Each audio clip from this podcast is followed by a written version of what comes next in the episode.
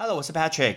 英文不是生活必需品，但是英文能让你的生活更丰富精彩。欢迎来到派翠一起念。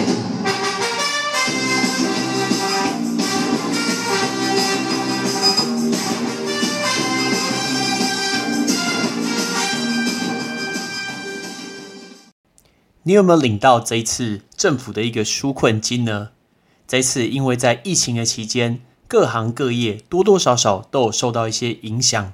我们海景第一排、海啸冲击第一排的观光旅游、餐饮业影响非常的大，所以他们应该非常需要这笔纾困金来去帮助很多人。因此，他可能放无薪假，甚至可能被 lay off。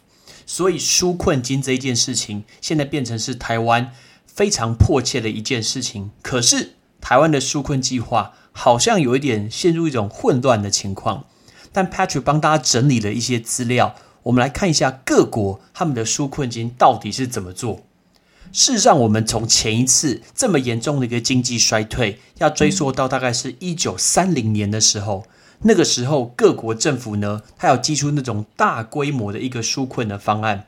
那我们的国际货币基金组织就是 IMF，我每次看到这个 IMF 就想到不可能的任务，也不知道演了多少集。里面的组织也是 IMF 哎，那事实上从今年统计到大概四月的时候，全球的紧急的纾困金额已经超过了四点五兆的美元，那数字绝对是继续往上加的。那我做查这个资料呢，是来自于美国的 Columbia University，是哥伦比亚大学的一个教授。那他今天他有追踪了全世界有一百六十六个国家的一个纾困的情形。那我们今天跟大家分享几个蛮有趣的一个概念。今天因为要讲纾困，所以我们讲一下纾困方案。纾困方案这个字叫做 relief package。relief package 为什么？我们先用那个字来学一下，叫做 relief。我们直接造一个句子，叫做 What a relief! What a relief! 就是松了这么一口气。那 relief package 就是让你松一口气的一个 package。package 就是包裹。当我收到这个包裹以后，我就松了一口气，至少这个月薪水发得出来。所以纾困方案我们就叫它 relief package。relief package。那事实上，这位教授讲到说，我所发的多少的钱，这个规模。跟所造成的效果，其实不一定能画上等号。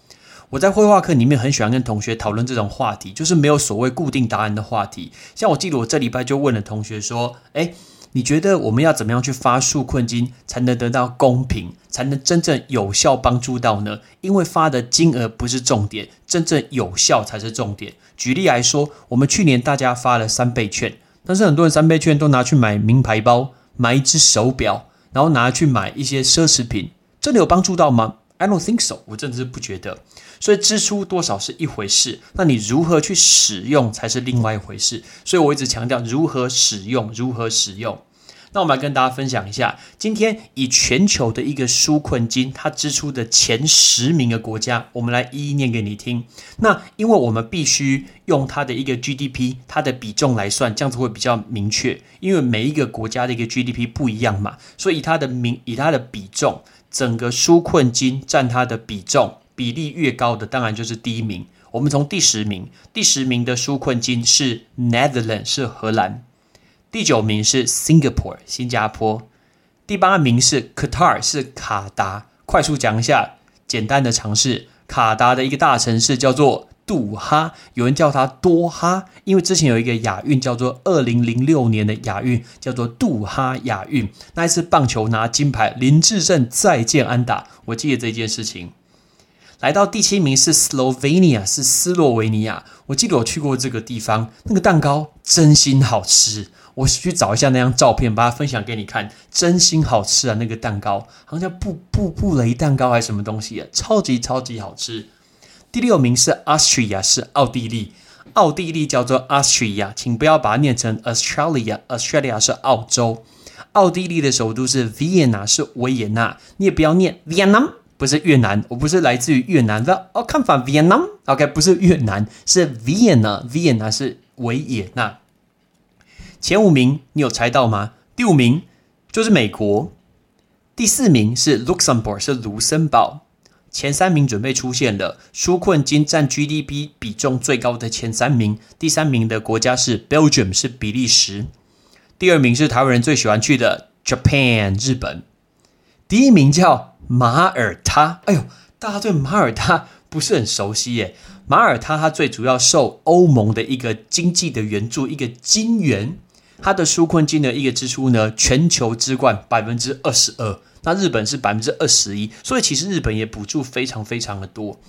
那接下来我们来看看，有一些国家它是直接发现金，就像台湾这样直接现金这样发上去，它不是用 GDP 的一个比例。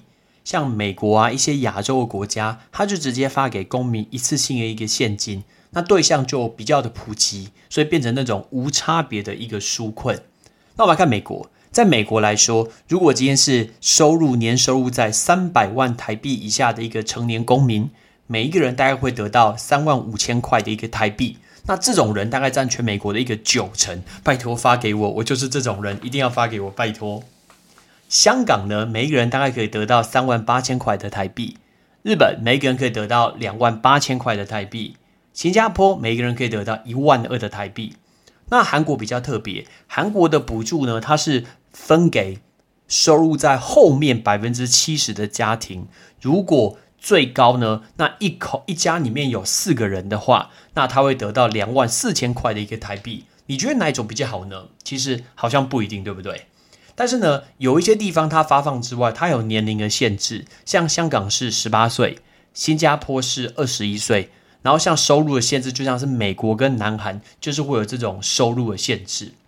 那我们来看其他的国家，像哥斯达黎加 （Costa Rica） 或者是加拿大，他们就会专门针对低收入户或是地下经济的一个从业者等等。什么叫地下经济从业者啊？那种八大行业算吗？I don't know，我不是很确定。还有说什么其他特定人士？啊，什么叫特定人士？超级英雄是不是？其实超级英雄都蛮穷，对不对？除了蝙蝠侠跟钢铁人之外，其实他们都蛮穷的。我很好奇，他们钱从哪里来啊？他们钱到底是从哪里来？他们不是在做义务一个事情吗？那像英国，英国很特别，英国是发那种统一的一个福利金，OK，叫做 Universal Credit，就是统一的一个福利金。因为他觉得其中最大的差异就在于经济学家有一种用法叫做 Automatic Stabilizer，叫做自动的稳定器。OK，他觉得说以美国这种直接发现金情况下，其实效用其实没有这么的高。但是欧美也有一些补贴的方案，蛮好的。他今天不是直接发给人，他帮企业做一些事情。那一些企业呢，他去补贴那个薪资。举例来说，像荷兰就是慷慨解囊。他说，如果今天有符合政府的一个资格的话，那政府帮企业出九成的薪资。哇塞，很多诶九成的薪资。那法国出百分之八十四。那如果员工领的是最低薪资，就是 minimum wage 最低薪资的话，直接政府发百分之一百的一个薪水。我们再回过来看英国，英国在补助无薪假的员工呢，直接补助八成的薪资，所以每一个人每个月最多可以领到台币九万。什么九万？怎么这么多？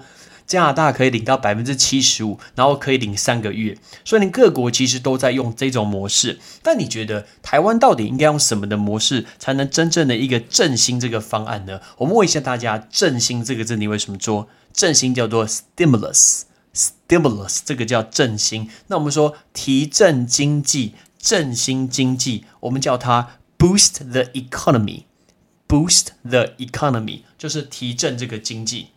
有些人说发现金啊，有一些人像说去年发消费券啊。其实我上个礼拜上绘画课的时候，有一个同学 shout out to Betty，right？Betty 提出一个非常好的一个建议，其实我非常同意的论点。其实我们不应该发放呃纸张的，还就是实体的一个券。为什么？我觉得用电子是最好的。第一个环保，啊，第一个环保，再来第二个，你可以有限制去控制大家到底要花在什么上面。举例来说，像去年台北有那种补助那种住宿的一个饭店，比如说今天一个人一千块，你就用你的信用卡，呃，抱歉，你用你的身份证然后去登记。比如说我今天要入住饭店的时候，他就问你说，哎，你的身份证是多号？然后呢你就报给他，然后说，哦，有有有，邱先生，你的还没使用过，所以我就当下扣除一千块。我觉得这样子饭店才有实质收到这个回馈啊。所以，比如说我们以这次振兴经济的一个补助来说，Patrick 非常非常非常提倡建议，就是我们用这种虚拟的绑定你的一个身份证字号。举例来说，我们今天绑定说我们要发给大家一人三千块，然后三千块分别用在旅游或者是餐饮，或者是交通都可以。好，举例来说，我们今天如果用餐饮的话，那我们今天大家去吃饭，然后去吃饭的时候，准备要结账的人，他今天去报其中一个人的身份证字号。那身份证字号呢？报了以后，他就直接折抵一千块。那那一个人他的三千块就扣掉了一千块，他就剩下两千块可以使用。这样子可以确保我们真的有消费去帮助这些餐厅，因为过去两个月这些餐厅其实都是非常非常辛苦的。然后呢，你今天去几个人？比如说你这四个人去吃饭，大家可以轮流用啊。那我们这样子就有实质去帮助这个消费，因为真正发那个钱下来，我其实不觉得有去帮助到这些业者。我们最需要帮助的是过去在这一段时间完全没有办法营业，每天都在烧钱喷钱的一个业者，因为他们是最辛苦的。所以我觉得这个方式其实蛮好的。突然讲到这个呃补助的方案，因为去年做了很多补助。包括啊，因为去年疫情的关系，台北的一些应该说整个台湾的住宿业者，那都非常的辛苦，都非常非常的辛苦。所以呢，我就真的时候住了超多饭店。我记得在去年的时候，我的好朋友 shout out to Penny 香华，香华跟我讲说：“哎，你是不是你家在修理，在装修，所以你每个礼拜在住饭店？”每礼拜看 IG 或是脸书，都看到我在住饭店。不是，我家没有在装潢，我只是把住饭店当做我的一个游乐设施，像看电影一样。因为我觉得过去可能要花五六千块、七八千块高级饭店，他现在两千多块，甚至三千块就可以住得到，干嘛不住？我一定要住。所以呢，我刚刚真的去仔细整理一下，我去年从二月疫情开始爆发到去年的十二月，我把所有我住过饭店念给你听。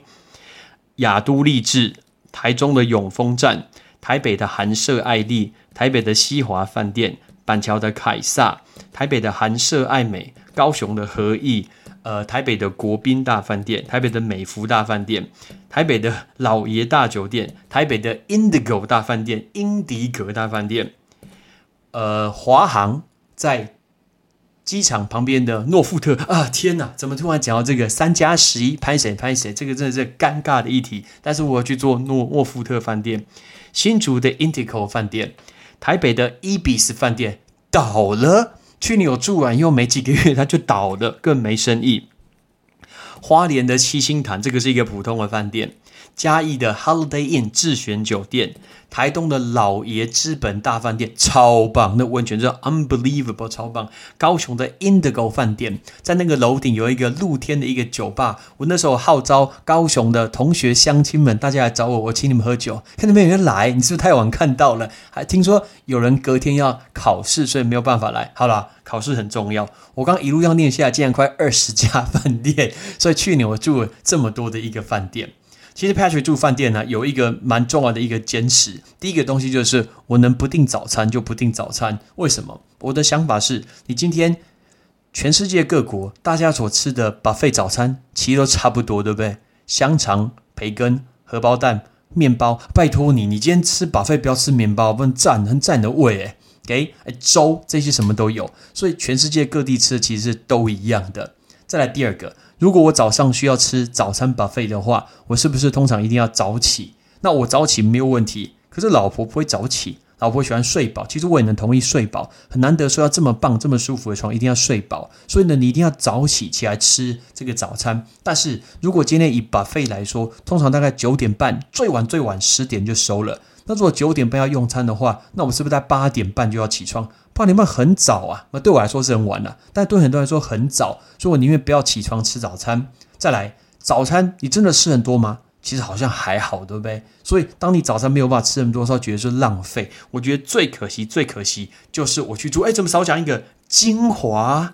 我去住金华酒店，那个拍电影 Lucy 的金华酒店，那早餐多到我以为在吃晚餐。OK，差点在里里面迷路，东西这么多，所以呢，早上看到这么多，然后自己胃又很不争气，吃不下，但吃得下觉得说很罪恶，自己这么肥，所以觉得说啊浪费，所以索性呢，我就不会订早餐，除非有订早餐跟没有订早餐的价格是大概是两百块以内的话，我就会订。那超过两百块我就不会订，因为我觉得价值其实没有这么的高。OK，扯远了，讲到这么多的一个纾困的方案，我们来练习一下今天这五个要教大家的东西，非常非常的实用。第一个纾困方案，第二个松了一口气，第三个补贴，第四个振兴，第五个提振经济。Ready？纾困方案 （Relief Package），Relief Package，松了一口气。What a relief！What a relief！补贴 subsidy，subsidy，振兴 stimulus，stimulus，提振经济 boost the economy，boost the economy。你觉得哪一种补贴的方案是最有效的呢？哎，请不要用自私自我想法说，我想买一双鞋，所以补贴一下等等。你真的去帮助一下我们的企业，这样比较实在，好吗？讲到鞋子，我想问，为什么 Adidas 慢跑鞋可以卖这么的贵？那一双怎么看都撑不了半马，为什么可以卖五千九这么贵？这是一个奇怪的事情。还有，为什么 Adidas 篮球鞋可以卖这么便宜？怎么如此的颠倒呢？所以，帅气、好看是比实用还要重要，非常非常多呢。我是 Patrick，Thanks for your listening，Peace。感谢你的收听。如果你今天是用苹果的手机，麻烦帮我用你的 APP 叫做 Podcast，给派翠一起念这个节目五颗星，或者是在底下可以留言分享一下你想听的一个内容，想提出的问题，对本节目的一个建议。Patrick 一篇一篇都一定会看。还有，帮我把这个节目分享出去给你的亲朋好友，让更多人可以一起听到有趣学英文的一个方式。OK，I'm Patrick，拜拜。